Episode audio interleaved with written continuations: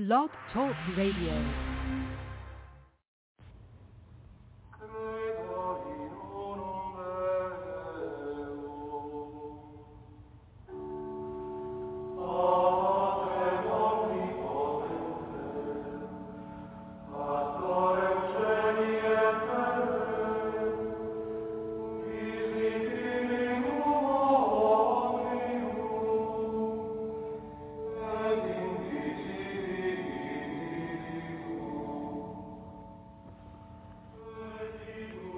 Welcome back to Zion's Redemption Radio Network. I'm your host, Mark Wichton Walter. This is Fundamentally Mormon. Today we're going to be continuing on with chapter 14 of Polygamy in the Bible. We'll be on pages 143 to 158. The title of this chapter is prophets, priests, and kings. The reader portion of this program is about 29 minutes long. After the reader portion of this program, we will be reading it with commentary. And at that time, we will be opening up the guest call-in line and the chat room. The guest call-in line is 917-889-8827. That's 917-889-8827. In the chat room during the live portion of the radio program,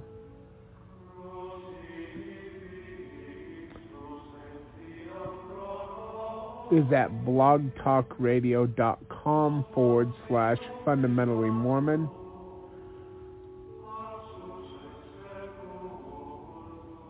Currently, we're trying to uh, do these programs from Monday through Friday from 6 p.m. to 8, 8 p.m. or until we're finished But let's get into this, uh, the reader portion of the program.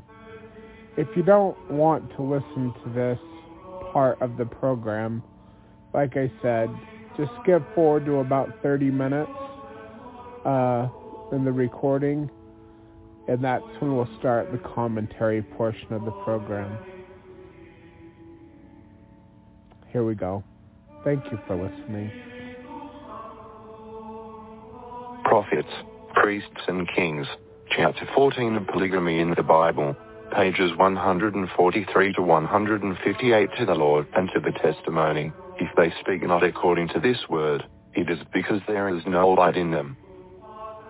Ezra 8:20 It cannot be denied that polygamy was a common practice throughout the pages of the Old Testament. It is equally evident that it was a deliberate, open, and willful practice of the most holy and righteous men on the earth and dash and lived without the least reproof or condemnation from God. Neither was there any trace of sorrow, remorse, or repentance by these men. The Bible records that their wives and children were the recipients of God's greatest blessings and promises. The Bible's most honored leaders were well acquainted with the laws of God, as David admitted when he wrote, Oh how love I thy law. It is my meditation all the day. Thou through thy commandments hast made me wiser than mine enemies, for they are ever with me. I have more understanding than all my teachers, for thy testimonies are my meditation. I understand more than the ancients, because I keep thy precepts.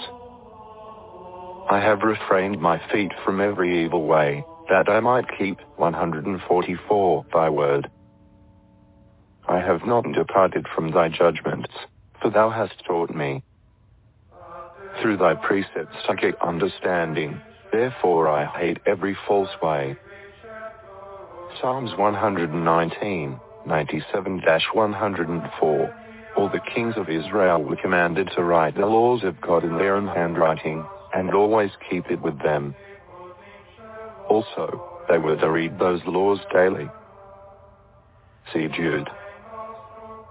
17, 15-20, the children of Israel were commanded to write the laws of God on the doorposts of their homes. This was the way God had of preserving his words in their minds and hearts. This made them students of the law of God and very familiar with his commandments. The kings of Israel were not ignorant of the laws of God, yet they lived polygamy. Neither were the children of Israel so ignorant of the law of God that they would put a polygamist into leadership positions if polygamy were a sin. Polygamy was not just a marriage system lived by an exclusive few. As we continue through the Old Testament, we will discover that it was practiced by many prophets, priests, kings, judges and commoners. Following are a few of those noblemen who lived plural marriage. Gideon during the period of the judges, there was no predetermined leadership, as they later had under the rule of kings. God raised up individuals who acted as rulers to meet certain circumstances. 145, the Midianites and the Amalekites were constantly destroying, robbing and plundering the land of the Israelites. It was during a seven-year period of suffering and famine that the Lord heard the pleas of the Israelites and sent them a deliverer by the name of Gideon. One day as Gideon was threshing wheat and hiding it from the Midianites, an angel of the Lord came and sat under an oak tree and said to him, The Lord is with thee, thou mighty man of valor. Go in this thy might, and thou shalt save Israel from the hand of the Midianites. Judges 6:12-14 But Gideon could not understand how he could save Israel, because his family was poor and, I am the least in my father's house. But the Lord replied, I will be with thee, and thou shalt smite the Midianites as one man. Judges 6:16 under Gideon there were 32,000 Israelite soldiers ready to march against the Midianites and the Amalekites. But the Lord made it clear that the battle and victory were to be his, not because of the superior numbers or might of the Israelite army. The Lord told Gideon not to send to battle those who were fearful and dash which left 10,000 men in the camp. The Lord said this was also too many, so Gideon was told to separate them by rejecting all who lapped up water like a dog when they came to a spring. Only 300 men drank the water by cupping it in their hands. So Gideon sent the rest home. Then Gideon's spies overheard a man relating a dream in which the Midianites were defeated by Gideon. This encouraged him. That same night Gideon, 146, divided his men into three companies and gave instructions for their attack. They surrounded the camp of their enemies, holding a torch inside of an overturned pitcher in one hand and a trumpet in the other. About midnight they blew their trumpets and smashed the jars. The sudden light and noise frightened the enemy, and the Lord caused them to fight among themselves. News of this astounding victory spread throughout the land, and new hope and faith came to the Israelites. He less than Gideon greater than certainly learned to trust God for the impossible. He gave evidence of wisdom in the art of warfare and, also, wisdom along with patience and humility in dealing with the Ephraimites. Israel later remembered her deliverance by Gideon as one of national importance. P.S. 83, 11. Isa. 9, 4. 1026. The name of Gideon has become popular in Christian circles and has been used to name groups such as Gideon's International, a Bible distributing organization. Zondervan's Encyclopedia of the Bible, 2, 720. But this great man, Gideon, was also a polygamist.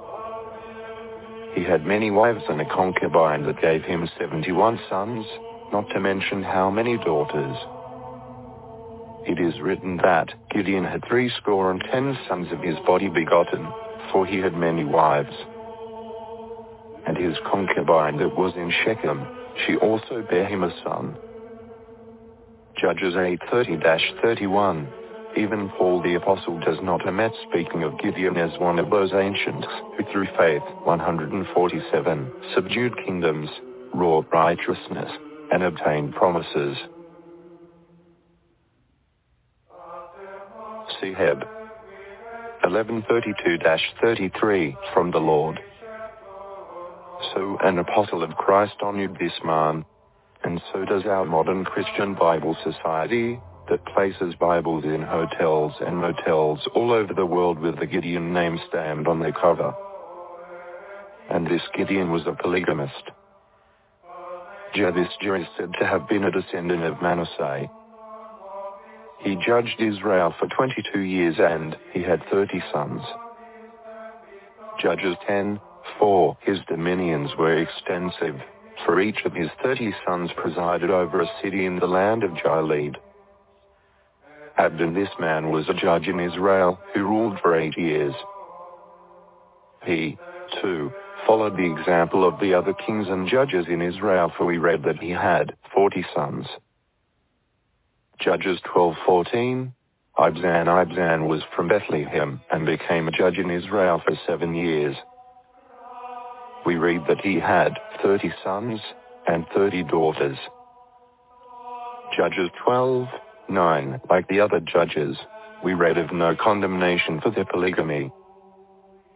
Jerubbaal this man was called upon as a choice for ruler over Israel, and he had threescore and ten sons. Judges 9. 2. If he had had as many daughters, he, 148, would have had 140 children.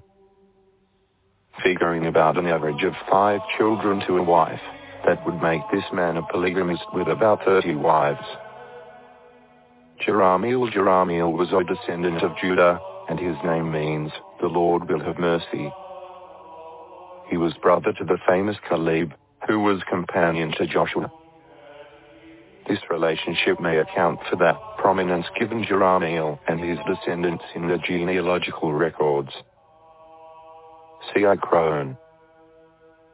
2, 9, 25-27, 33, 42. He also had another wife, whose name was Atara.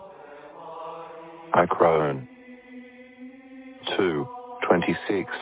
Asher Asher was a descendant of Caleb, and he also had two wives, Hela and Naara. Ikron. 4, 5.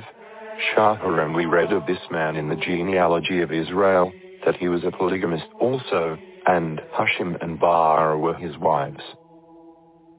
Ikron. 8, 8. Rehoboam Rehoboam, the immediate descendant from Solomon, was also a polygamist. As wives he took Mahalath, then Abiel, and then Maachah, the daughter of Absalom, whom, it is said, he loved above all his other wives, by whom he had Abijah, his successor on the throne of Israel. He stands on record as a lawful descendant of David. See Matt. 1, 7, 2 Crone. 11, 18, 21, 22, 149, the Bible said of Rehoboam that he desired many wives, and I guess he would end the dash he had 18 wives and 60 concubines. They did well for him because he received 28 sons and 60 daughters. And perhaps he was worthy of them because it is written that he dealt wisely with them and he gave them victual, food, in abundance. Rehoboam was chastised by the Lord, but not for polygamy. It was for not being humble, and in his heart he did not seek the Lord. When he finally humbled himself before the Lord, the Lord turned away his wrath.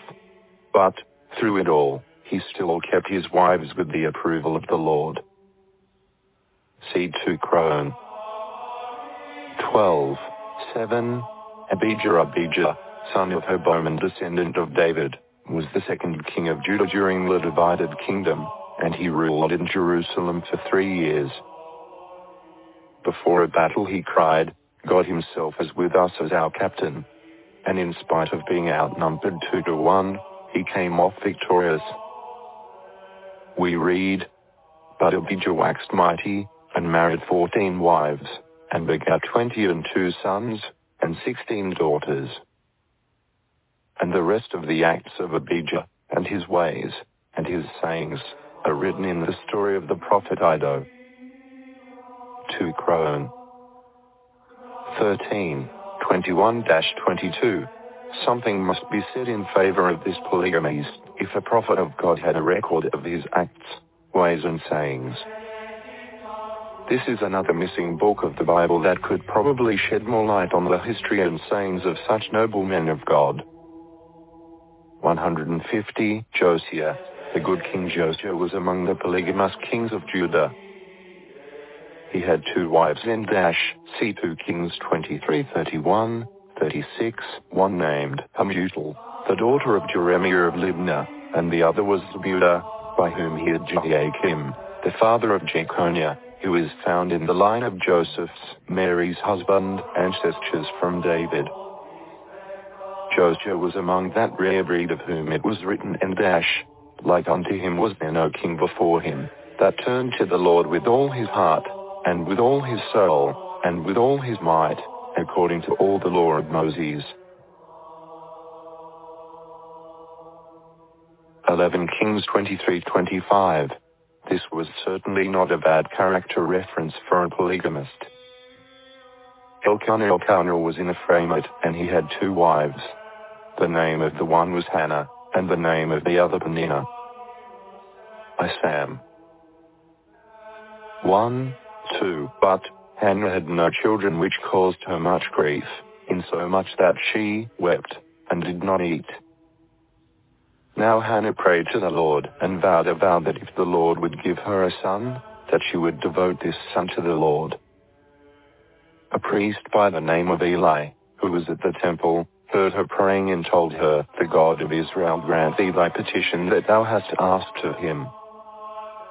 Isam 1, 17, and we read that the Lord remembered her, and she conceived and had a son called Samuel. Hannah said, 151, For this child I prayed, and the Lord hath given me my petition which I asked of him, therefore also I have lent him to the Lord. As long as he liveth he shall be lent to the Lord.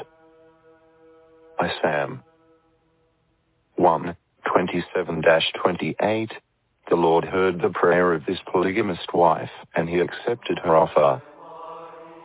And Samuel grew, and the Lord was with him. And all Israel knew that Samuel was established to be a prophet of the Lord. And the Lord revealed himself to Samuel. Isam 3, 19-21, Hannah sought with all her heart for the blessing and promise that was given to Abraham's Sarah. Her faith so pleased the Lord that he blessed her with four sons and two daughters. If polygamy were wrong, the Lord would not have blessed her with an answer to her prayer. God would not have given her a prophet's son such as Samuel. And Eli the prophet priest would not have given his sanction to her being in the temple, nor given her his blessing from the Lord. One author argues that polygamy was partly indulged in only by patriarchs and some of the kings. However, Elkanah was neither a patriarch nor a king. Yet he was a polygamist as much as any of them. Furthermore, the Lord blessed this man with a son who was one of the great prophets of the Bible. We read that Elkanah made the sacrifices at the temple, but no one could either offer or feast upon sacrifices unless he was clean.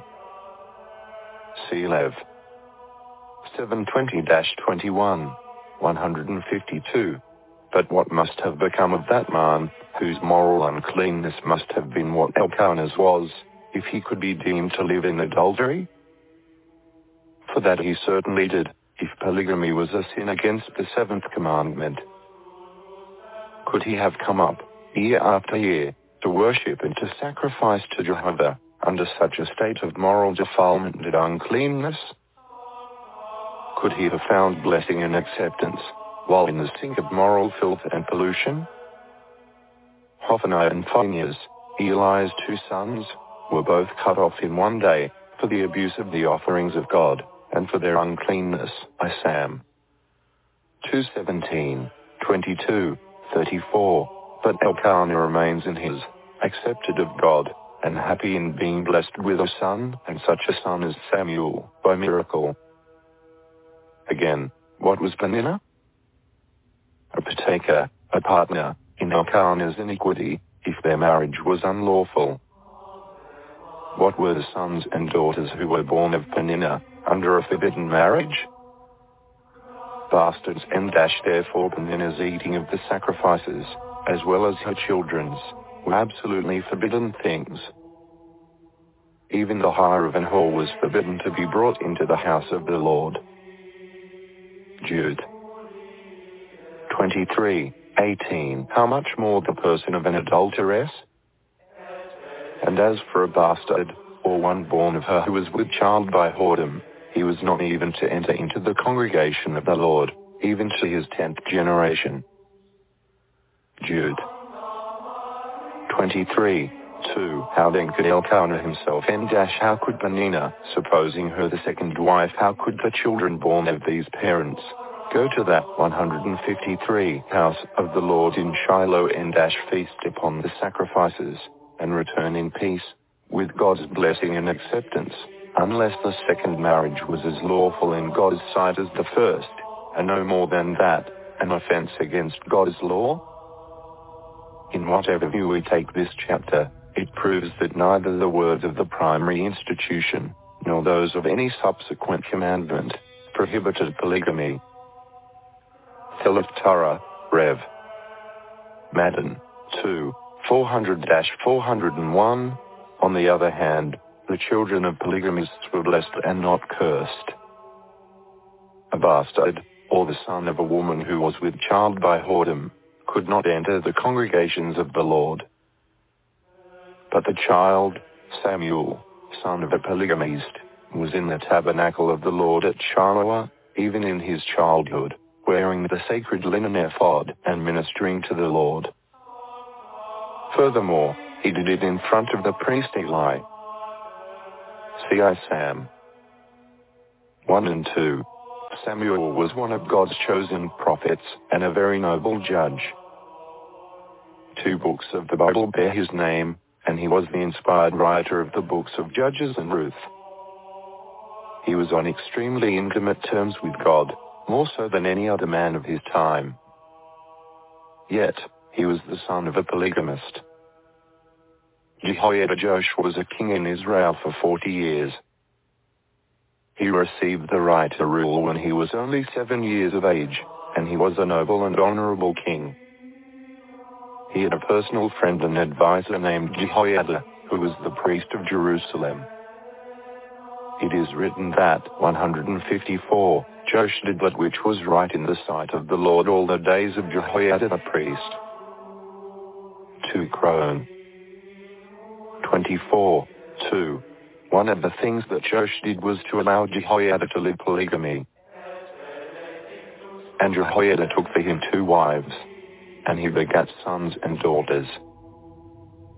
2 Crone 24, 3. This priest of God must have been a worthy man. God blessed him with two wives, many sons and daughters, and permitted him to live 130 years. His whole life shows that he was a man of God and honorable in all his dealings. And when he died, he was honored by all of Israel, for it says, But Jehoiada waxed old, and was full of days when he died, and 130 years old when he died. And they buried him in the city of David among the kings, because he had done good in Israel, both toward God and toward his house. 2 Crone 24, 15-16, God showed no displeasure toward Joash for his allowing polygamy to be lived by Jehoiada. However, after Jehoiada died, Joash began to turn away from the teachings of Jehoiada and allowed pagan worship to return. As a result, Joash had disastrous raids, was wounded and finally died by assassination. In the end, it was decided that he should not be buried among the royal tombs of the kings. But they did bury the polygamist Jehoiada among the honorable kings of Israel, because they saw no fault with him. Hosea Hosea was a prophet of God. According to scripture, God's first words to Hosea were concerning 155 marriage. We read, the beginning of the word of the Lord by Hosea. And the word of the Lord said unto Hosea, Go, take unto thee a wife of whoredoms. Hosea 1, 2 He was obedient, regardless of what his feelings might have been, and he went and took Gomer, the daughter of Diblaim. Then after two sons and a daughter by this woman, the Lord commanded him to go and take another woman in marriage. This time the Lord told him, Go yet, love a woman beloved of her friend, yet an adulteress. Hosea 3, 1 It took some effort to do it, even at the expense of 15 pieces of silver and a homer and a half of barley. This, then, is positive proof that a holy prophet was commanded to take a plurality of wives. Not only was he commanded to live polygamy, but he took the lowest type of females and converted them through repentance, and raised up children to the Lord by them. It is important to keep in mind that the object and design of polygamy is to raise up children who will serve the God of Abraham and Jacob. This is what men like Hosea were commanded to do, and the Lord blessed them for it. Ah, how many of the ancient prophets voiced words of condemnation to sinful people, even at the peril of their own lives. Polygamy was a common practice of the nation when Isaiah and Jeremiah lived but they made no rebuke to those living it. They reproved with sharpness the defilement of neighbors' wives, 156, whoredom, fornication, and the troops who assembled at harlot houses. But not a word against polygamous marriages. King Ahab reigned in Israel during the time that Elijah the Tishbite was fired with zeal for God and was a faithful reprover of sin. As a polygamist, King Ahab had 70 sons, yet Elijah never said a word against his polygamy. But he did reprove the god of Baal, the 450 false prophets, and Jezebel. The tribe of Issachar there is specific mention of polygamy being lived by those in this tribe. We read that, their brethren among all the families of Issachar were valiant men of might, Akron. 7, 5, and were placed by David as chief men. They were the main fighting force for Israel, and probably through their capturing of other cities, they took additional wives. We read that they were soldiers for war, six and thirty thousand men, for they had many wives and sons. Akron. 7, 4. The polygamous lifestyle is mentioned in the Jewish history and confirms this marriage system among that tribe. The tribe of Issachar was noted for its practice of polygamy, a custom which was probably followed by all the later kings of Judah and of Israel. Jewish Encyclopedia, 10, 120, 157, Job. Job was a wealthy man. But more than this, he was perfect and upright and one that feared God, and eschewed evil. Job 1. 1. This man had seven sons and three daughters. But in the day of his fiery trial, one of his servants came running in to tell him that and dash, thy sons and thy daughters were eating and drinking wine in their eldest brother's house. And, behold, there came a great wind from the wilderness, and smote the four corners of the house, and it fell upon the young men and they are dead and I only am escaped alone to tell thee.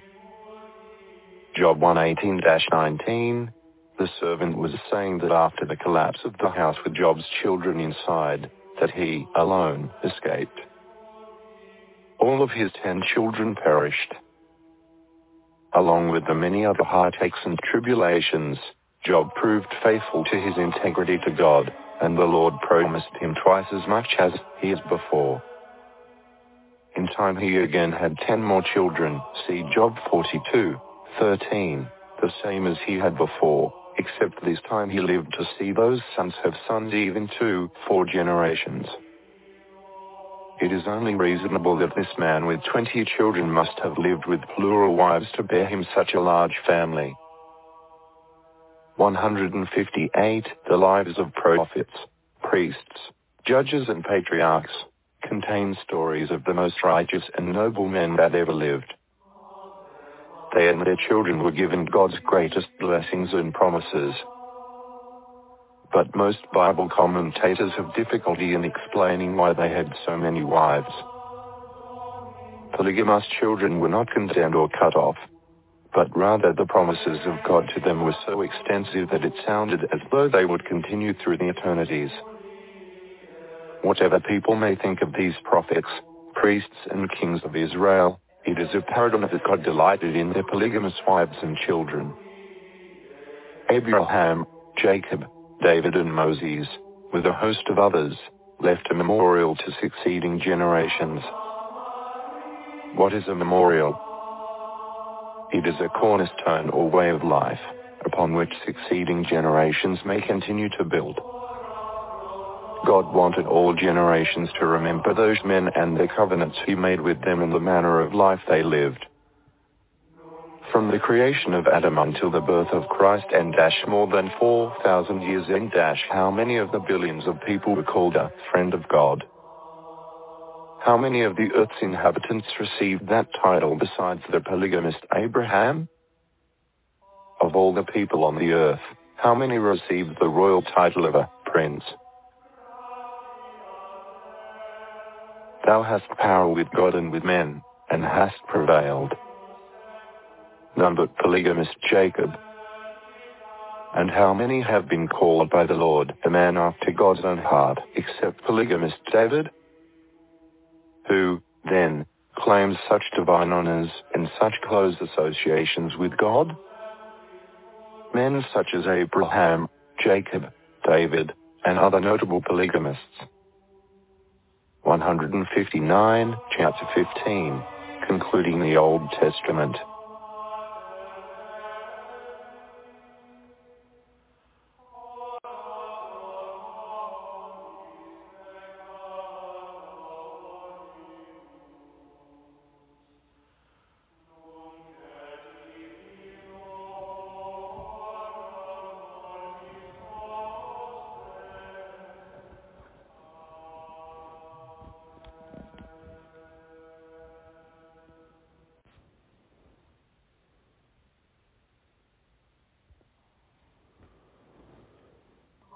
Okay, so the guest call-in number is 917-889-8827. And uh, let's get into the reading and the commentary portion of the program.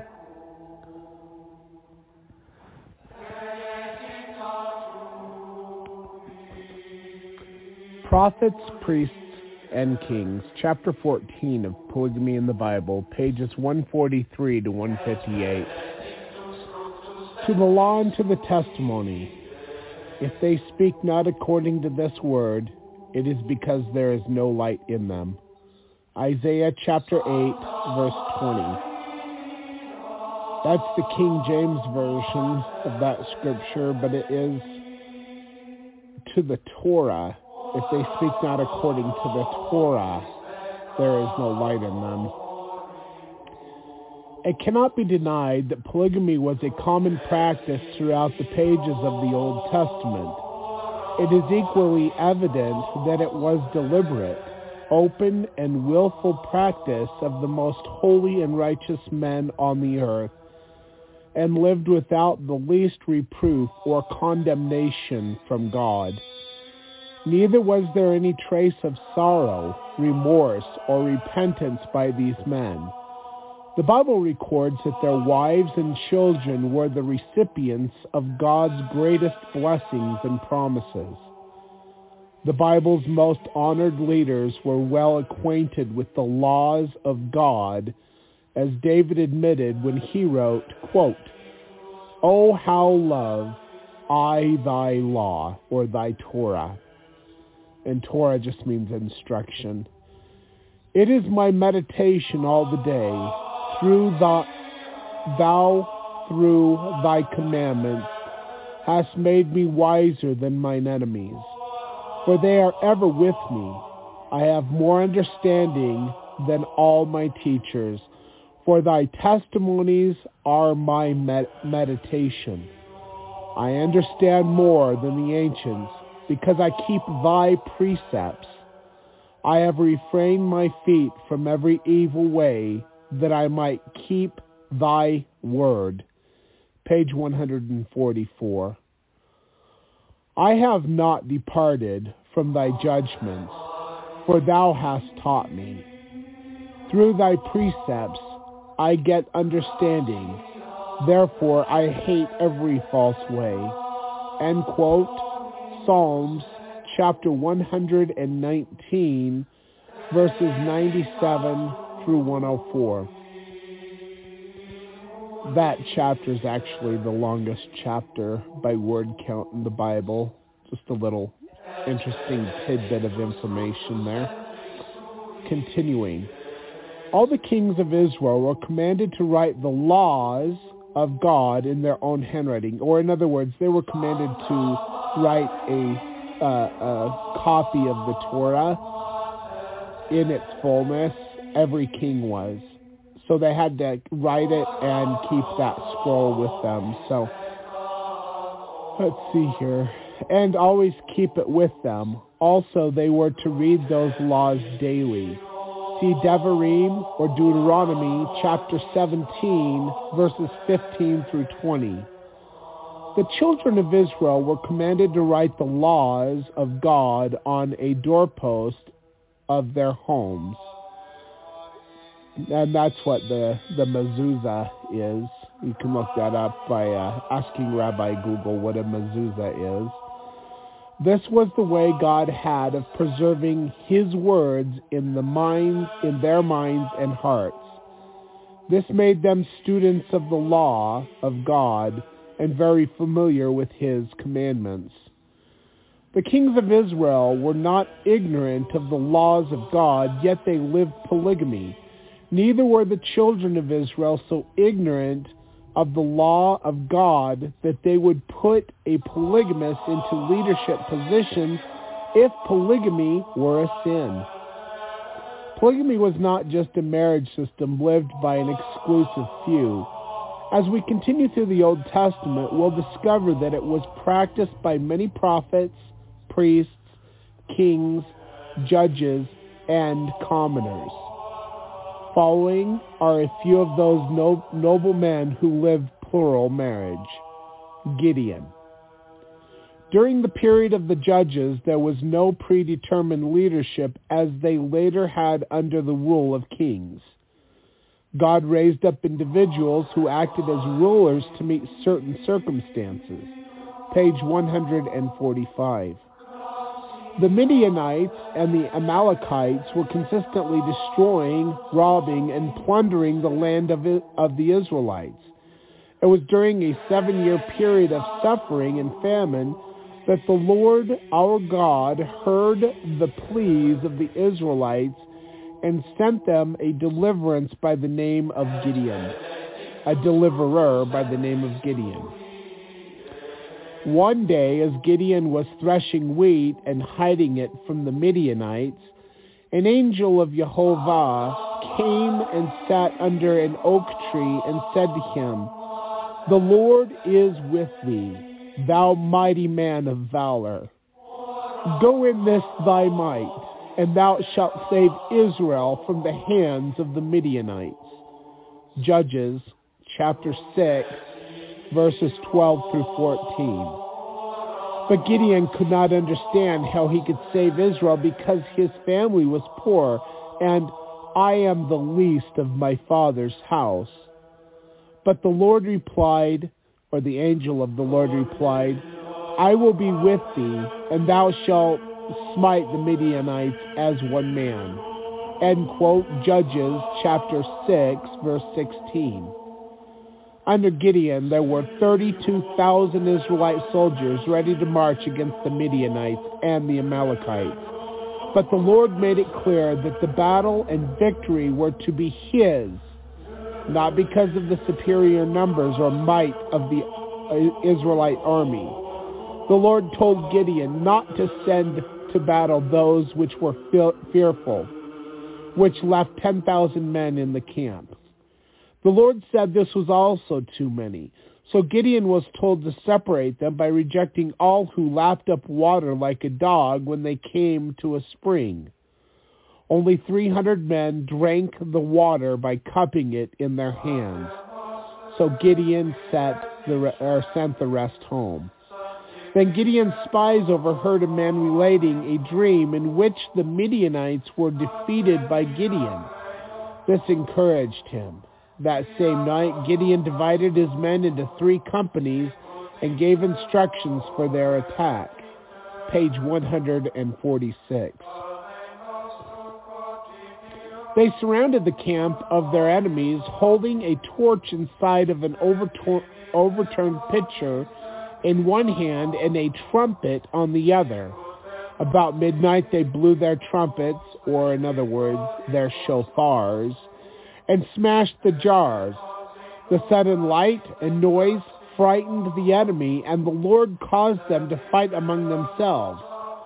News of this astounding victory spread throughout the land, and the new hope of faith came to the Israelites. Gideon certainly learned to trust God for the impossible. He gave evidence of wisdom in the art of warfare and also wisdom along the patience and humility in dealing with the Ephraimites. Israel later remembered her deliverer by Gideon as one of the nas- of national importance, which is spoken of in Psalms chapter 83 verse 11, Isaiah chapter 9 verse 4, and also chapter 10 verse 26.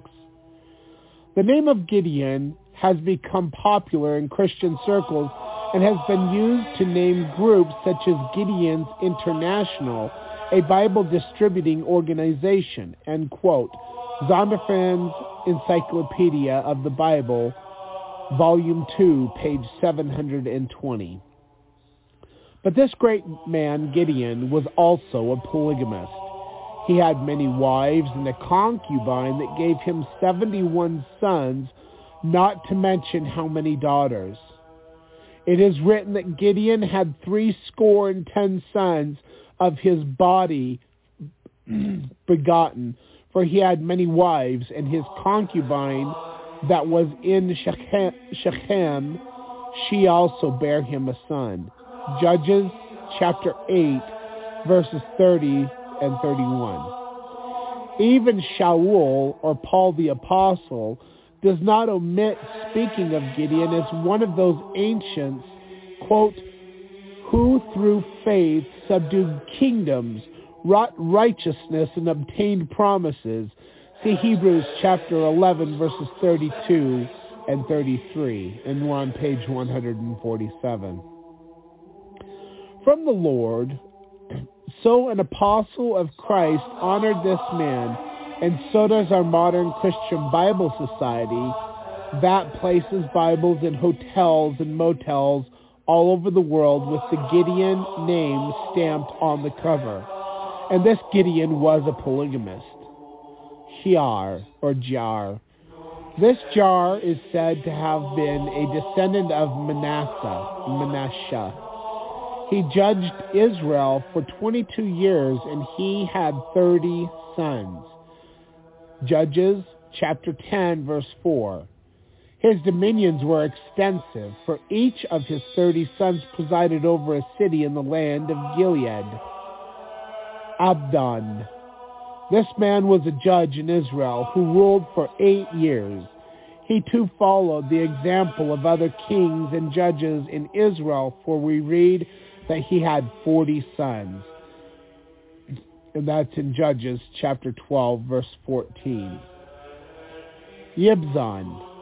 Yibzan was was from Bethlehem and became a judge in Israel for seven years. We read that he had 30 sons and 30 daughters in Judges chapter 12, verse 9. Like the other judges, we read of no condemn, or condemnation for their polygamy. Jerubbaal. This man was called upon as a choice for ruler over Israel, and he had three score and ten sons. Judges chapter 9 verse 2. If he had had as many daughters, he would have had 140 children. Page 148. Figuring about an average of five children to a wife, that would make this man a polygamist with about 30 wives. Jerahmeel. Jerahmeel was a descendant of Judah, and his name means the Lord will have mercy. He was brother to the famous Caleb, who was companion to Joshua. This relationship may account for the prominence given to Jerahmeel and his descendants in the genealogical records. See First Chronicles chapter 2 verses 9 and 25 through 27, 33, and also verse 42. He also had another wife whose name was Atrah, according to First Chronicles chapter 2 verse 26. Ashur. Ashur was the descendant of Caleb, and he also had two wives, Helah and Naarah. First Chronicles chapter 4, verse 5. Sheraham. We read that this man in the genealogy of Israel, that he was a polygamist also, and Hushim and Ba'arah were his wives. First Chronicles chapter 8, verse 8. Rehoboam. Rehoboam was the immediate descendant of Shlomo or Solomon and was a polygamist. As wives, he took Matlath, then Abihail, and then Machara, the daughter of Absalom, whom it is said he loved above all his other wives, by whom he had Ab- Abijah, his successor on the throne of Israel. He stands on record as a lawful descendant of David. See Matthew chapter 1, verse 7, and also Second Chronicles chapter 11, verses 18, 21, and 22. Page 149. We're at 36%. The Bible said of Rehoboam that he desired many wives, and I guess he did. He had 18 wives and 60 concubines. They did well for him because he received 28 sons and 60 daughters. And perhaps he was worthy of them because it is written that he dealt wisely with them and he gave them victual or food in abundance. Rehoboam was chastised by the Lord, but not for polygamy. It was for not being humble, and in his heart he did not seek the Lord. When he finally humbled himself before the Lord, the Lord turned away his wrath, but through it all he still kept his wives with the approval of the Lord. See 2 Chronicles chapter 12, verse 7. Abijah Abijah, son of Rehoboam and descendant of David, was the second king of Judah during the divided kingdom, and he ruled in Jerusalem for three years before a battle. He cried, God himself is with us as our captain. And in spite of being outnumbered two to one, he came off victorious. We read, quote, But Abijah waxed mighty and married fourteen wives and begat twenty and two sons and sixteen daughters, and the rest of the acts of Ab- Abijah and his ways.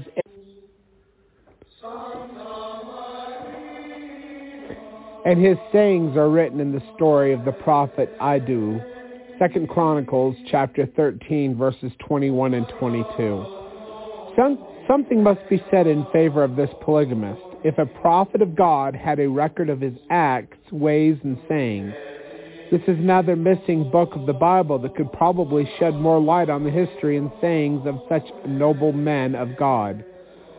So we're on page 150, and uh, I'm going to, I think I'm going to uh, just open up the line and see if anybody has called in. The guest call-in number is 917-889-8827. That's 917-889-8827. And uh, we'll be reading the book of Josiah on the, or not the book, but uh, we'll talk about Josiah on the other end of this.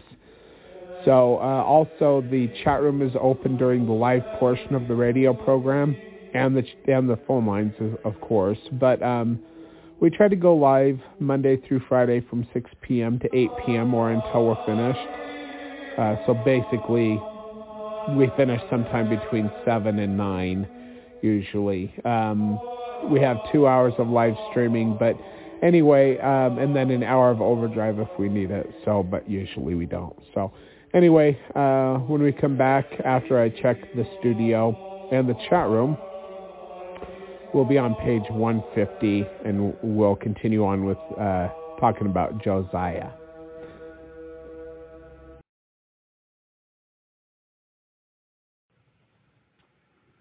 Okay, yeah, there's nobody in the chat room, and there is nobody in the studio. So, but the call uh, the call-in lines are open, and uh, anybody can call in with any questions about theology or about myself or about anything really uh, that has to do with theology or whatever. So, anyway, uh, Kim, are you there?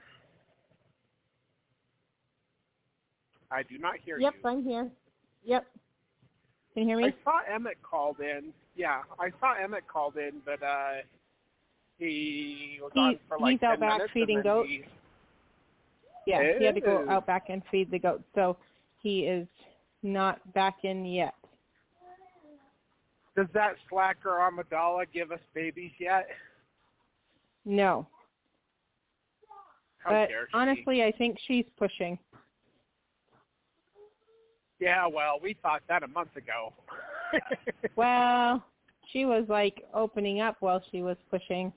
oh, so maybe there'll be but babies nothing's I happening. in I was morning? out there.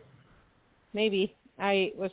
It was 15 minutes that I was out there looking with nothing else happening. But I don't know. We'll see what she does. I've been wrong about that one before. Murray, I'm always right about, but that one, I don't know. Yeah, nobody knows about her. Thing. So this goat, Amidala, her son Luke is a big boy, and then she's got Yeah. two others that she had last year.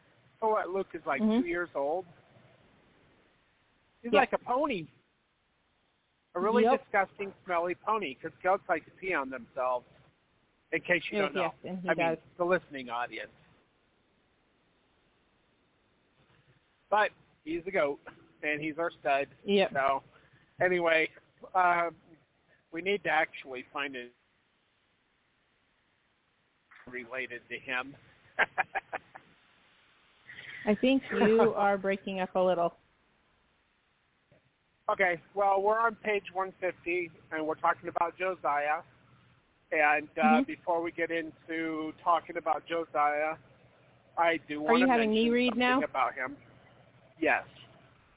Oh, Um, I okay. actually Well, I was more, not aware of that. Oh, why? I why weren't you aware Like- of that? Like, well, I didn't know right now that I was doing it. That's what I'm saying. like, okay, I have to go grab the book. I have the Oh. book already and stuff. I just didn't know that. okay. I was doing that while right you're now. doing that, I okay. Okay. Well, while you're doing that, um, Josiah is actually mentioned in the book of Lehi, which book I have. People are not ready for it, and uh, I think that there's a reason why God allowed that uh, that book not to be distributed among the people, um, partly to teach Joseph Smith a lesson, but also there's some stuff in that book that uh, is really interesting. So I have the unabridged version. Joseph Smith did not. He had the abridged version that Moroni prepared.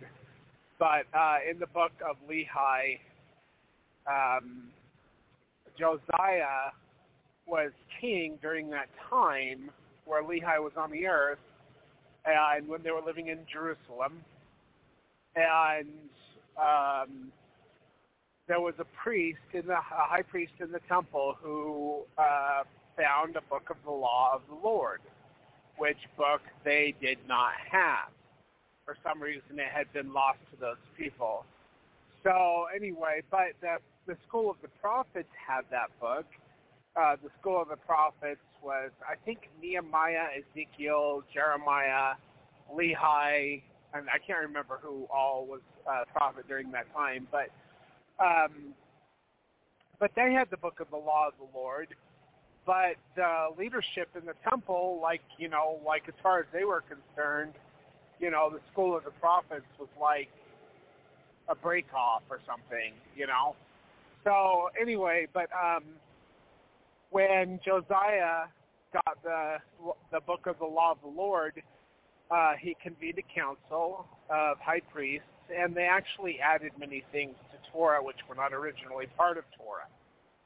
And uh, Lehi and Jeremiah condemned them uh, because they added things, and because um, the school of the prophets had the book of the law of the Lord, and the one that uh, that they released uh, through King Josiah was not. It didn't match up. It wasn't the same stuff. Like they added a bunch of stuff. It was like Brigham Young. So William Law uh, and Jane Law, they uh, in the Nauvoo Expositor, they gave a testimony, an affidavit in that publication, which was printed before the death of Joseph and Hyrum, where they talked about Hyrum reading uh, a revelation that sounds very much like Section 132 in the modern Doctrine and Covenants of the Church of Jesus Christ of Latter-day Saints.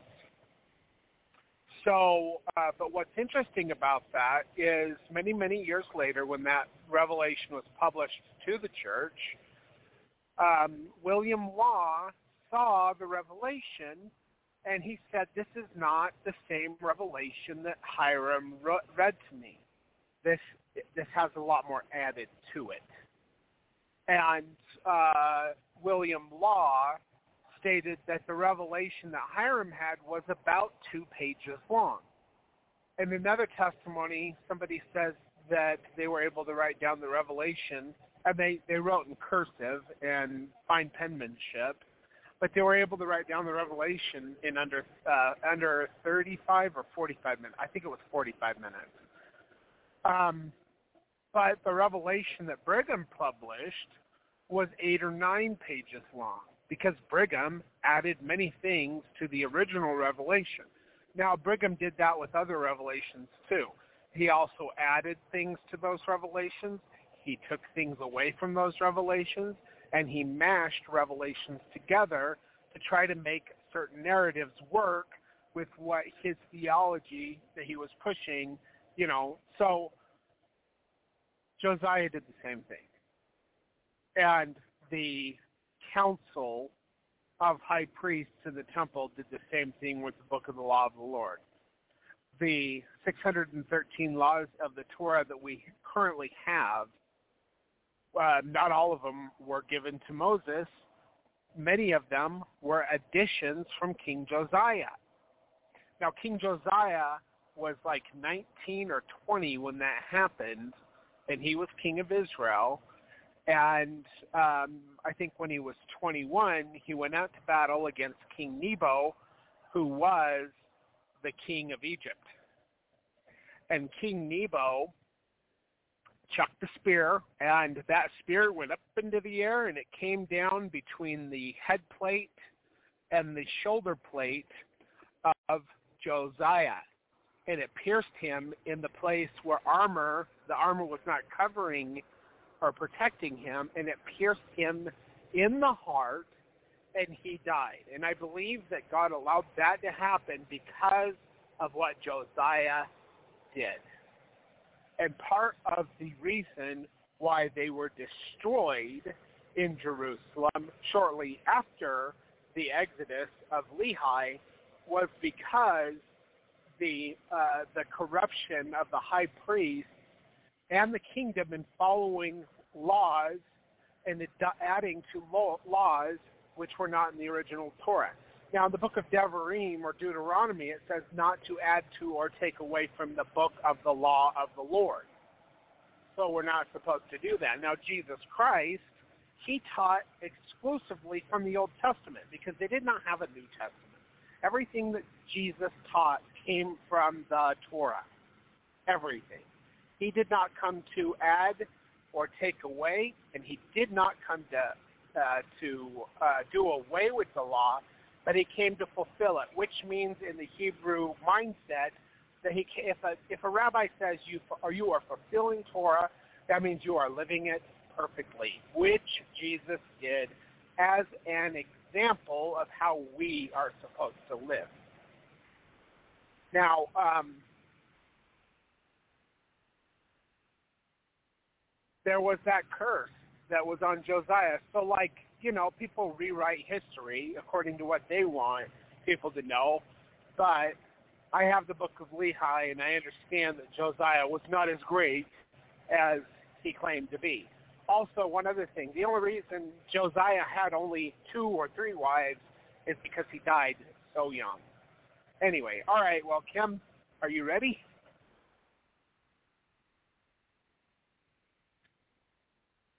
Kimberly.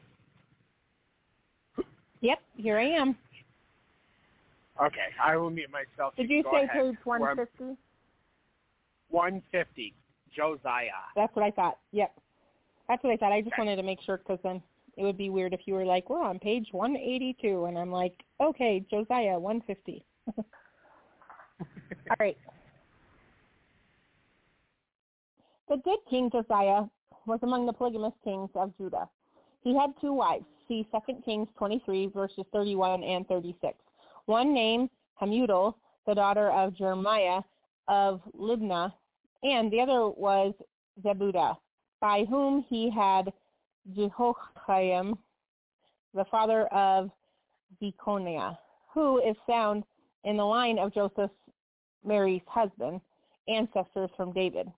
Josiah was among the rare bre- that rare breed of whom it was written, in it says 11 kings, but I'm per- pretty sure that that means um, I, um, second kings. I gotta say something. What? Oh, okay. okay. So, yeah, you know, I recorded all of this. I read all of this before, and when I went to save it, it cut off a whole bunch. So, um, you know, what I what I you know recorded that got deleted. Um, so the genealogy of Jesus Christ, a lot of people believe that the genealogy uh, of Mary, Mary, you know, that's the maternal line, and that the genealogy of Joseph is the paternal line. But what's interesting is there is one less generation in the book of jo- or in the genealogy of Joseph because it's not the genealogy of Jesus' stepfather, Joseph. Miriam, or Mary's father, his name was Joseph. And it is her paternal line, not Joseph, the stepfather of Jesus. Jesus was not related to Joseph. Jesus was related to Miriam or Mary, who, uh, you know, and, and the father. You know, and so I don't know why or how, but um, but people got confused, and there was some, uh, you know, things that were changed because people didn't understand it. But the genealogy of Jesus, that's Miriam or Mary, and the maternal side, which includes her, I think it's 14 generations.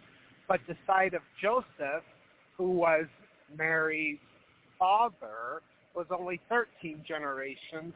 Which included Miriam, Miriam or Mary, which would have been 14 generations, but she was already mentioned. So, you know, so I think it was 14 on both sides.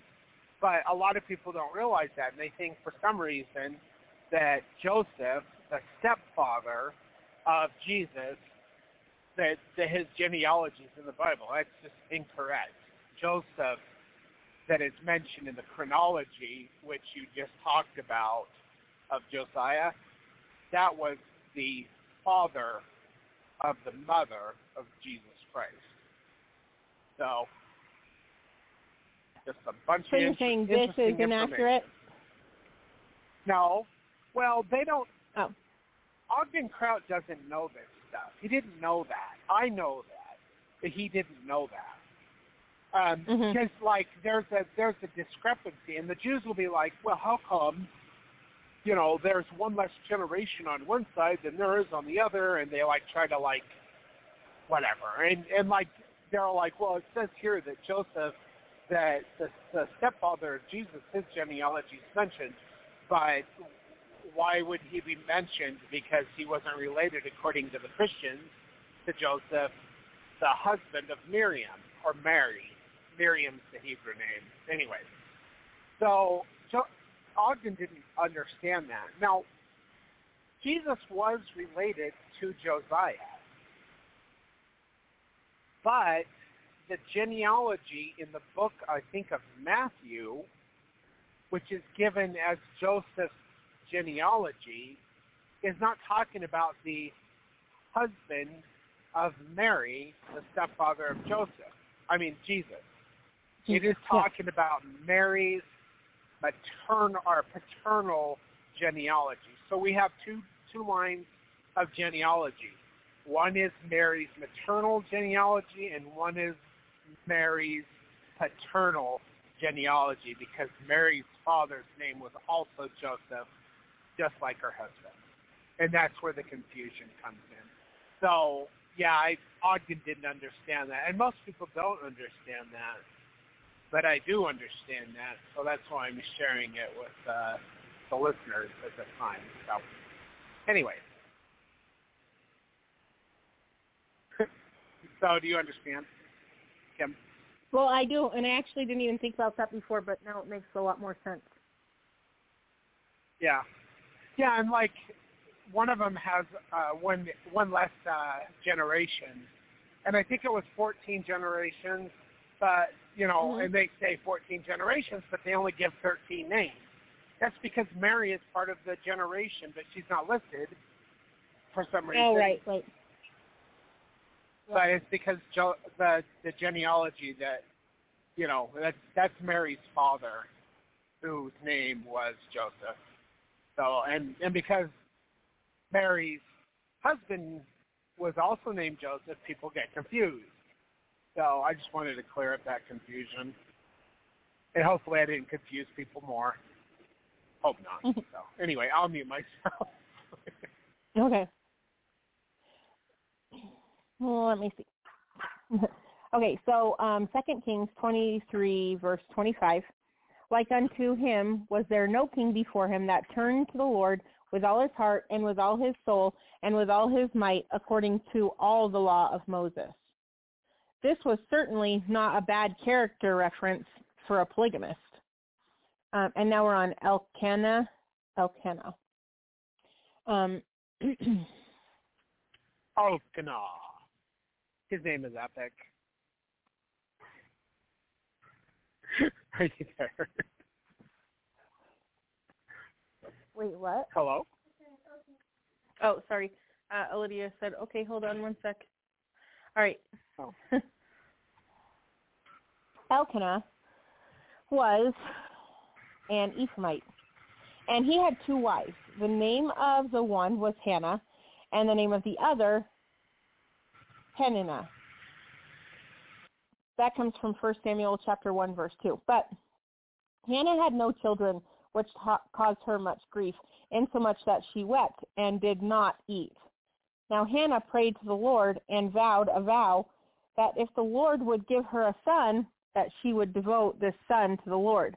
A priest by the name of Eli, who was at the temple, heard her praying and told her, The God of Israel grant thee thy petition that thou hast asked of him. 1 Samuel chapter 1 verse 17. And we read that the Lord remembered her, and she conceived and had a son called Samuel, Hannah said. Um, now we're on page 151. Hannah said, For this child I prayed, and the Lord hath given me my petition, which I asked of him. Therefore also I have lent him to the Lord. As long as he liveth, he shall be lent to the Lord. That's 1 Samuel chapter 1, verse 27 through 28. I didn't know if you had anything you needed to say after page 151. Um.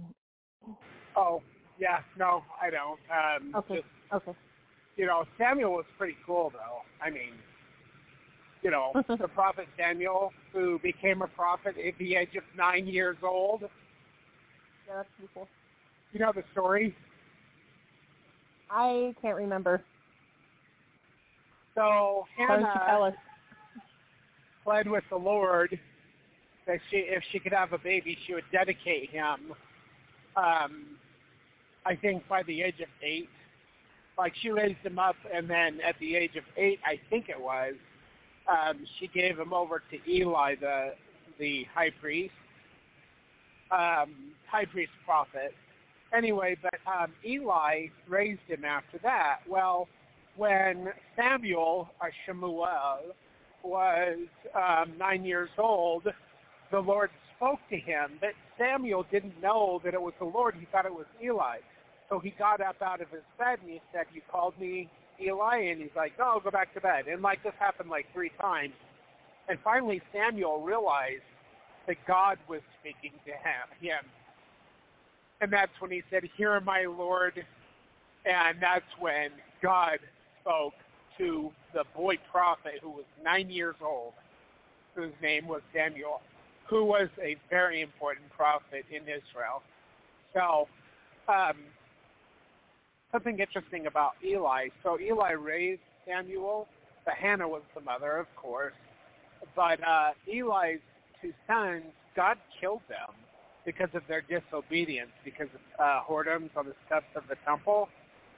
But um, but Eli was able to raise Samuel as pretty much his son. So interesting stuff. All right, that's that's Samuel. If you uh, you know who I'm talking about now. So. Yeah, absolutely. So I actually remembered that like five five words into your story, and I was like, oh yeah, I remember this one. But you just had to say that, and I was like, oh yeah. yeah. Don't ask I me remember. to explain something. I'm long-winded. That's okay. All right, and other people probably needed a refresher too. What area? Okay. Okay. The Lord heard the prayer of this polygamous wife, and he accepted her offer. And Samuel grew, and the Lord was with him, and all Israel knew that Samuel was established to be a prophet of the Lord. And the Lord revealed himself to Samuel. That's 1 Samuel chapter 3, verses 19 through 21. Hannah sought with all her heart for the blessing and promise that was given to Abraham's Sarah. Her faith so pleased the Lord that he blessed her with four sons and two daughters. If polygamy were wrong, the Lord would not have blessed her with an answer to her prayer. God would not have given her a prophet's son, such as Samuel, and Eli, the prophet priest, would not have given his sanction to her being in the temple, nor given her his blessing from the Lord. One author argues that polygamy was partially indulged in only by patriarchs and some of the kings. However, Elkanah was neither a patriarch nor a king, yet he was a polygamist as much as any of them. Furthermore, the Lord blessed this man with a son who was one of the great prophets of the Bible. We read that Elkanah made sacrifices at the temple, but no one could either offer or feast upon sacrifices unless he was clean. That's Leviticus chapter 7, verse 20 through 21. And now we're on page 152, right before a really big quote. and I am about to come into Emery County, so I'll mute myself. And Emmett, go Okay. ahead and mute yourself. I'm gonna I'm unmuting Emmett's line, but he needs to mute himself just in case. Emmett, can you hear? Okay. He's muted. Okay, but he says hi. Hi. okay, so this is going to come from Philly Thora, Reverend Madan, uh, Volume 2, page 400 to 401. Actually, this is going to be a bunch of cool, um, also references to Scripture, um, but it, this is that's where it basically comes from, the whole quote. So, quote, but what must have become of that man whose moral uncleanliness must have been what Elkanah's wife, if he could be deemed to live in adultery, in adultery, for that he certainly did. If polygamy was a sin against the seventh commandment, could he have come up year after year to worship and sacrifice to Jehovah under such a state of moral defilement and uncleanliness? Could he have found blessing and acceptance while in the sink of moral filth and pollution? Hophni and Phinehas, Eli's two sons, were both cut off in one day for the abuse of the offerings of God and for their uncleanliness. 1 Samuel chapter 2, verse 17, verse 22, and verse 34. But Elkanah remains in his acceptance, uh, in his accepted of God, and happy in being blessed with a son, and such as a son as Samuel. By miracle, again, what was Peninnah? Peninnah, a partaker, a partner in Elkanah's iniquity? If their marriage was unlawful, what were the sons and daughters who were born of Peninnah under a forbidden marriage? Bastards. Therefore, Peninnah's eating of the sacrifices as well as her children's were absolutely forbidden things. Even the hire of an whore was forbidden to be brought into the house of the Lord. Deuteronomy chapter 23, verse 18. How much more the person of an adulteress? And as for a bastard or one born of her who was with child by whoredom, he was not even to enter into the congregation of the Lord, even to his tenth generation. Deuteronomy chapter 23, verse 2. How then could Elkanah himself, how could Peninnah, supposing her second wife, how could the children born of these parents go to the house of the Lord in Shiloh, feast upon the sacrifices, and return in peace was God's blessing and acceptance unless the second marriage was as lawful in God's sight as the first? And no more than that, an, off, an offense against God's law. In whatever view we take this, this chapter, it proves that neither the words of the primary institution nor those of any subsequent commandment prohibited polygamy. End quote from Philip Revelation Madan, or Reverend Madan, sorry, uh, volume 2, page 400 to 401. And in between that, we're now on page 153. On the other hand, the children of polygamists were blessed and not cursed. A bastard or a son of a woman who was with child by whoredom could not enter into congregations of the Lord. But the child, Samuel, son of polygamist, was in the tabernacle of the Lord at Shiloh, or Shiloh, uh, yeah, Shiloah, even in his adulthood, wearing the sacred linen ephod and ministering to the Lord. Furthermore, he did it in front of the priest Eli. See 1 Samuel chapter 1 and 2. Samuel was one of God's chosen prophets and a very noble judge. Two books of the Bible bear his name, and he was the inspired writer of the books of Judges and Ruth. He was on extremely intimate terms with God, more so than any other man of his time. Yet he was the son of a polygamist. And now we are at Jehoiada. Jehoiada? Is that right? I don't know if I'm saying that right. Jehoiada. I'm on he cannot hear me. Horseshoe. Okay. Oh, Horseshoe is Is where he- I am at. I don't know if Jehoiada is the right pronunciation, but okay. Joash was a king in Israel for 40 years. He received the right to rule when he was only seven years of age, and he was a noble, honorable king, noble and honorable king. He had a personal friend and advisor named Jehoiada, who was the priest of Jerusalem. It is written that Joash did that which was right in the of the Lord, sight of the Lord, all the days of Jehoiada the priest in Second Chronicles chapter 24, four, verse 2. One of the things that Joash did was to allow Jehoiada to live polygamy, and Jehoiada took for him two wives, and he begat sons and daughters. In Second Chronicles chapter 24, verse 3, this priest of God must have been a worthy man. God blessed him with two wives, many sons and daughters, and permitted him to live a 130 years. His whole life shows that he was a man of God and honorable in all his dealings. And when he died, he was honored by all of Israel. For it says in Second Chronicles chapter 24, verses 15 and 16, but Jehoiada waxed old and was full of days when he died, and 130 years old when he died. And they buried him in the city of David among the kings because he had done good in Israel, both toward God and towards his house. End quote from Second Chronicles chapter 24, verse 15 through 16. God showed no displeasure toward Joash for his allowing polygamy to be lived by Jehoiada. However, after Jehoiada died, Joash began to turn away from the teachings of Jehoiada and allowed pagan worship to return. As a result, Joash did had a disastrous had disastrous raids, was wounded, and finally died by assassination. In the end, it was decided that he should not be buried among the royal tombs of the kings. But they did bury the polygamist Jehoiada among the honorable kings of Israel because they saw no fault with him. And that brings us to Hosea, and right before page 155. Did you have anything to add?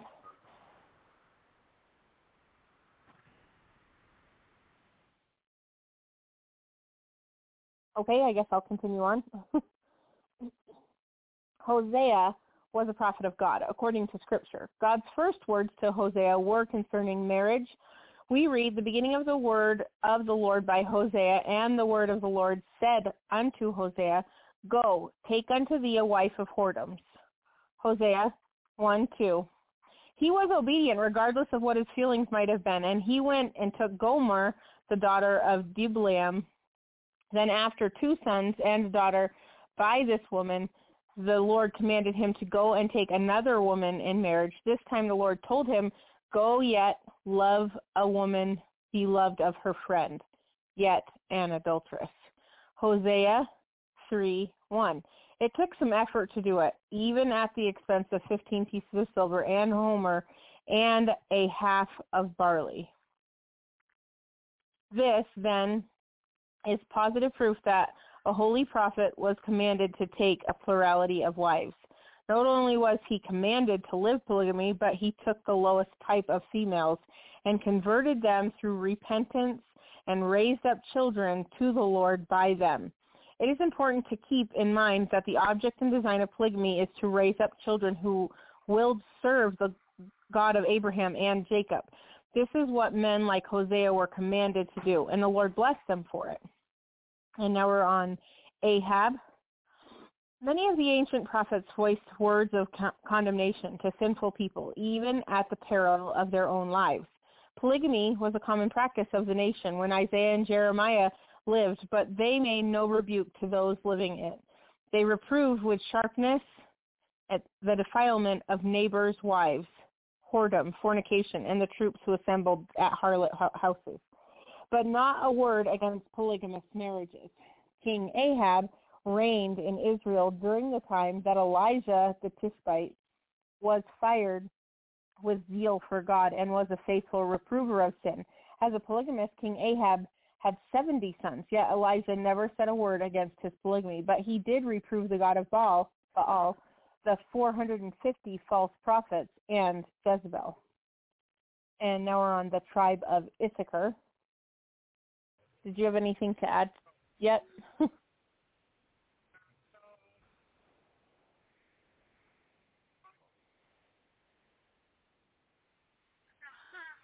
okay. The tribe of Issachar. Kim. Yes. Can you hear me? Now I can. Okay. All right. So people believe that when in the book of Jacob, in the book of Mormon, that when God says that the only time he wants, you know, people to live polygamy is when he commands it, so that uh, so that they the you know so that people can raise children up unto the Lord. Um, that that means that somehow polygamy produces more children. Well, God is not interested in your quantities. He is interested in quality. That's why there's so few people who actually come and are part of Zion's redemption, the remnant, because he's interested in quality. And it's the same thing with polygamy. It is not about raising up a bunch of people uh, and, and increasing the numbers of children. It is about raising children up unto the Lord in righteousness. Um, because God is interested in quality, not quantity. Now, if there are many more righteous females and fewer righteous men, then God will want his children to be born into families with righteous parents. So if God allows polygamy for that purpose, it is because God does not want a bunch of heathen, wicked, iniquitous men to be raising children up unto him, because they will not raise them up unto him. He wants all of his children be raised up in righteousness. And so he allows the righteous females to be with righteous males so that they will raise up righteous children unto the Lord. So that is all I have to say about that.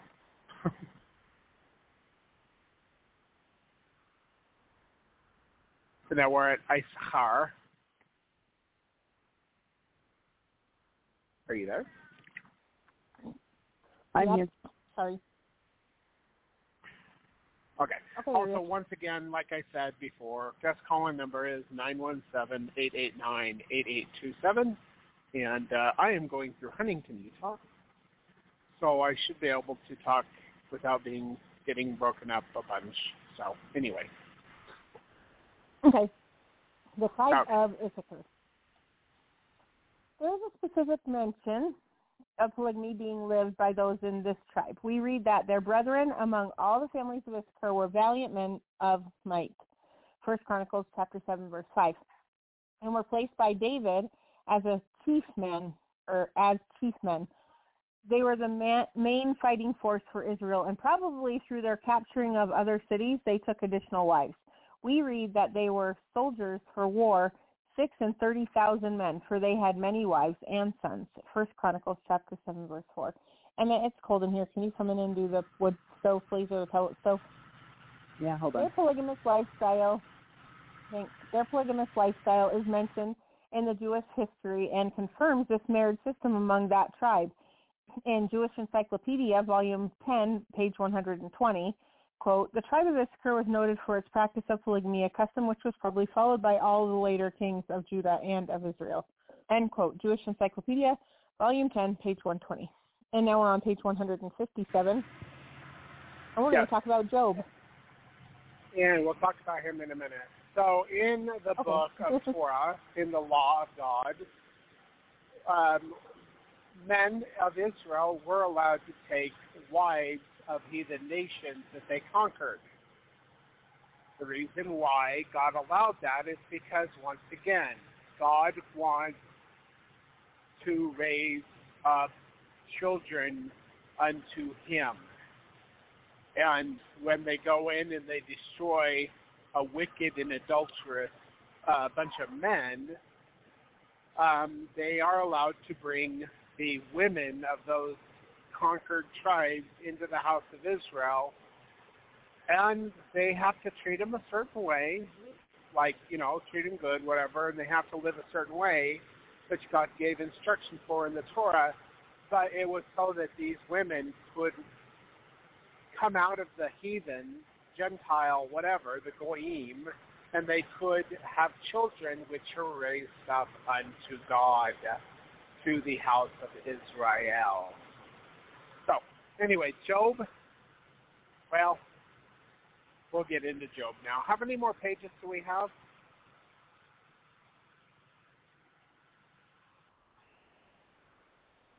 Kim?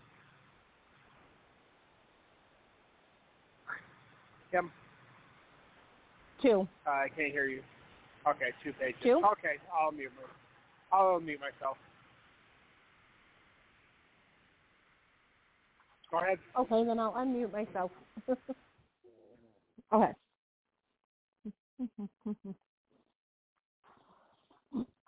Job was a wealthy man, but more than this, he was perfect and upright, and one that feared God, and eschewed evil.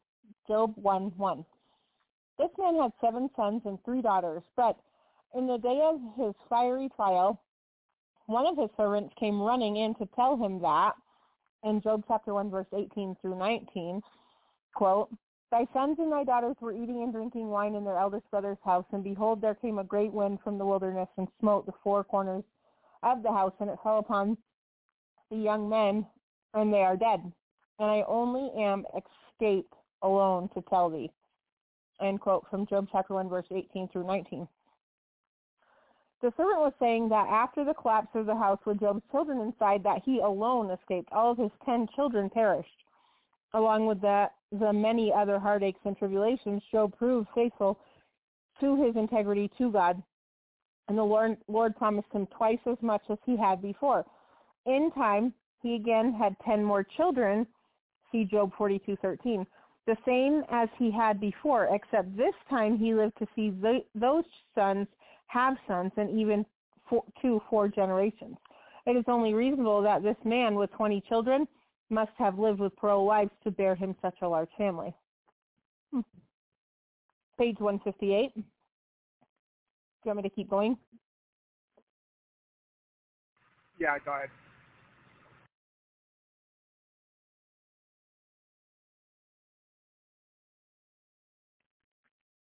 Okay. The lives of prophets, priests, judges, and patriarchs contain stories of the most righteous and noble men that ever lived. They and their children were given God's greatest blessings and promises, but most Bible commentators have difficulty in explaining why they had so many wives. Polygamous children were not condemned or cut off, but rather the promises of God to them were so extensive that it sounded as though they would continue through the eternities. Whatever people may think of these prophets, priests, and kings of Israel, it is apparent that God delighted in their polygamous wives and children. Abraham, Jacob, David, and Moses, with a host of others, left a memorial to succeeding generations. What is a memorial? It is a cornerstone or way of life upon which succeeding generations may continue to build. God wanted all generations to remember those men and the covenants he made with them and the manner of life they lived. From the creation of Adam until the birth of Christ, more than 4,000 years, how many of the billions of people were called a friend of God? How many of the earth's inhabitants received that title besides the polygamist of Abraham? Of all the people on the earth, how many received the royal title of a prince? Thou hast power with God and with men, and hast prevailed? None but polygamist Jacob. And how many have been called by the Lord, a man after God's own heart, except polygamist David?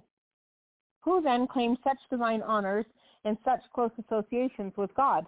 Men such as Abraham, Jacob, David, and other notable polygamists.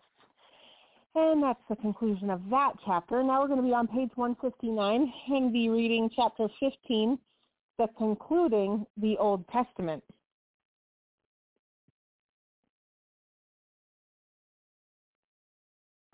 You know what is awesome about today? What is awesome about today? It is only 40 degrees, and yesterday it was 28 when I was here in the exact same place 24 hours ago want- that I was. I know, I was 28 super excited about that because the goat 40. who who is breathing weird. Oh. You know what? What? Goats always start to give birth right when it warms up, right? Is that what it is? I don't know. We're gonna Yeah. have a mini armadillo. Like they wait yay. till like if there's a cold snap, they won't have their babies. But if they if it gets warm, they'll have their babies. So Armadillo will probably have her baby tonight, or babies. She was acting like it. quadruple it. Yeah, I just went and fed him, and I was gonna say it's like really warm out. yeah, yeah. It's 40 in Castledale. I'm just coming into Castledale right now, uh-huh. so pretty awesome. anyway, uh, the guest call-in number is 917-889-8827 for anybody who does want to call in. Um, I don't know if I have anything else to say about this other than like, you know, from what I was shown when I asked God what it like where He was before the Big Bang, and I was trying to figure that all out back in my twenties, and God took me up and He showed me the intelligences and you know how spirits come from the intelligence, and the intelligence becomes self-aware and before they become self-aware and separate from uh, into two spirits, which one is masculine one is feminine, they are together and they are eternal. But when the spirit separates and becomes self-aware, the masculine and the feminine separate and they begin to age.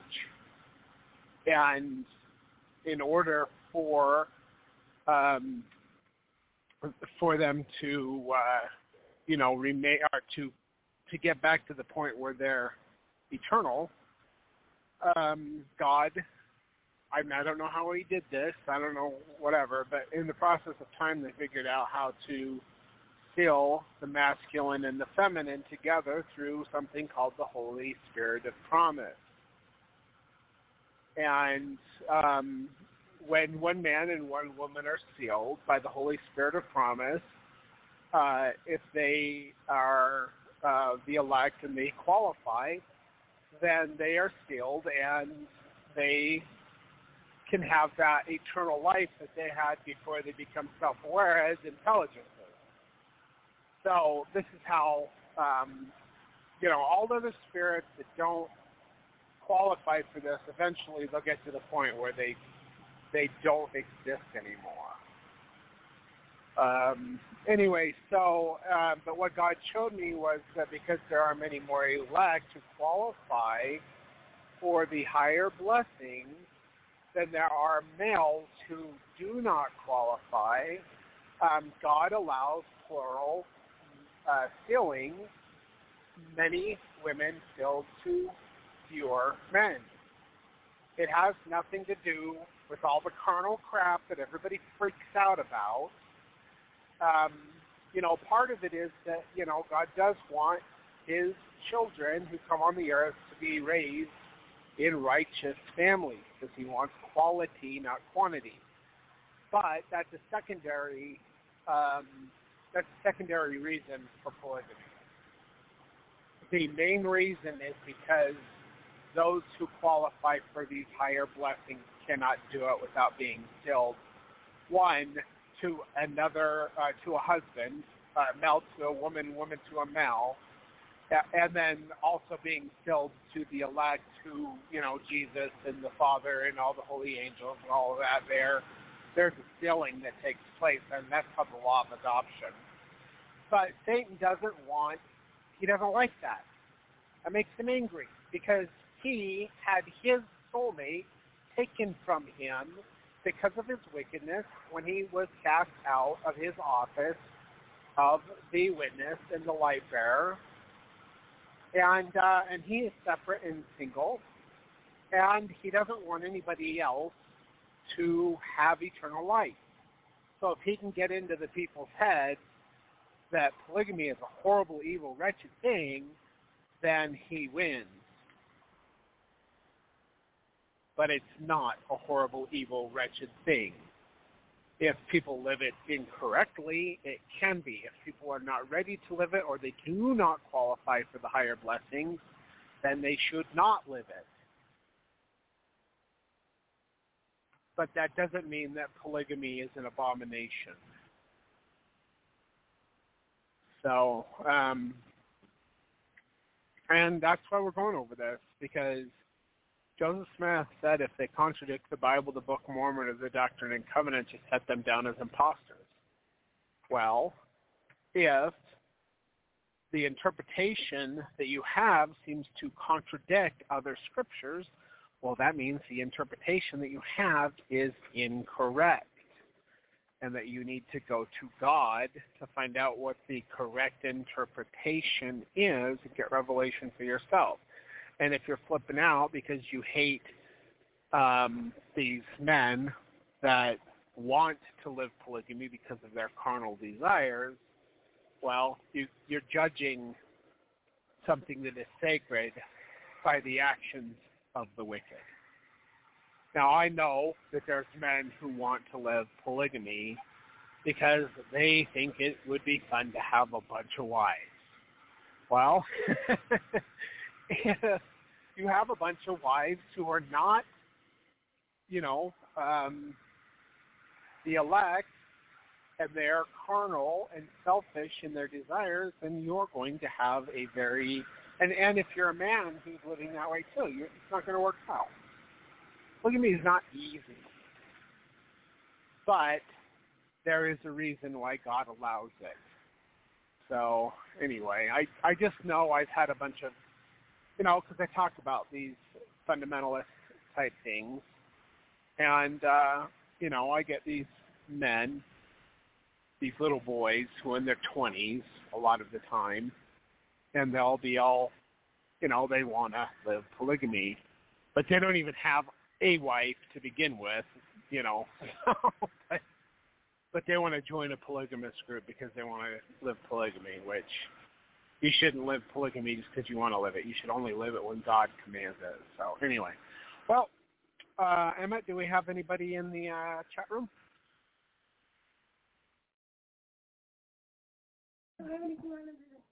Hello. I can't hear anybody, so I don't know if you can hear me. I know. I I was asking Emmett if there's anybody in the chat room, and I have not heard from him yet. Okay. I haven't heard from him yet either. Is oh, Emmett? you know what? His call dropped. Oh. Um. Okay. Emmett, can you see the? Hold on, I'll find out. One second. He's talking to me. What, Emmett? He said he got kicked off of it. What happened? Um, we're trying to find out if anybody's in the chat room. Can you find out if anybody's in there?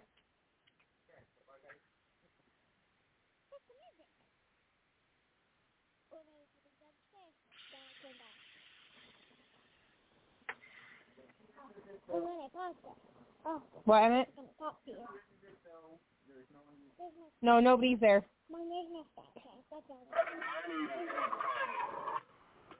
What? Okay. Well, um, I'm uh, about ready to jump out.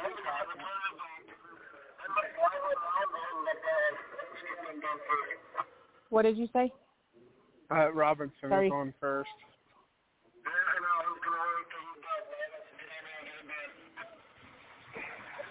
All right. Well, I gotta Just cue the music. I'm flipping dealing with these okay. guys at the power plant. Thanks for listening, everybody.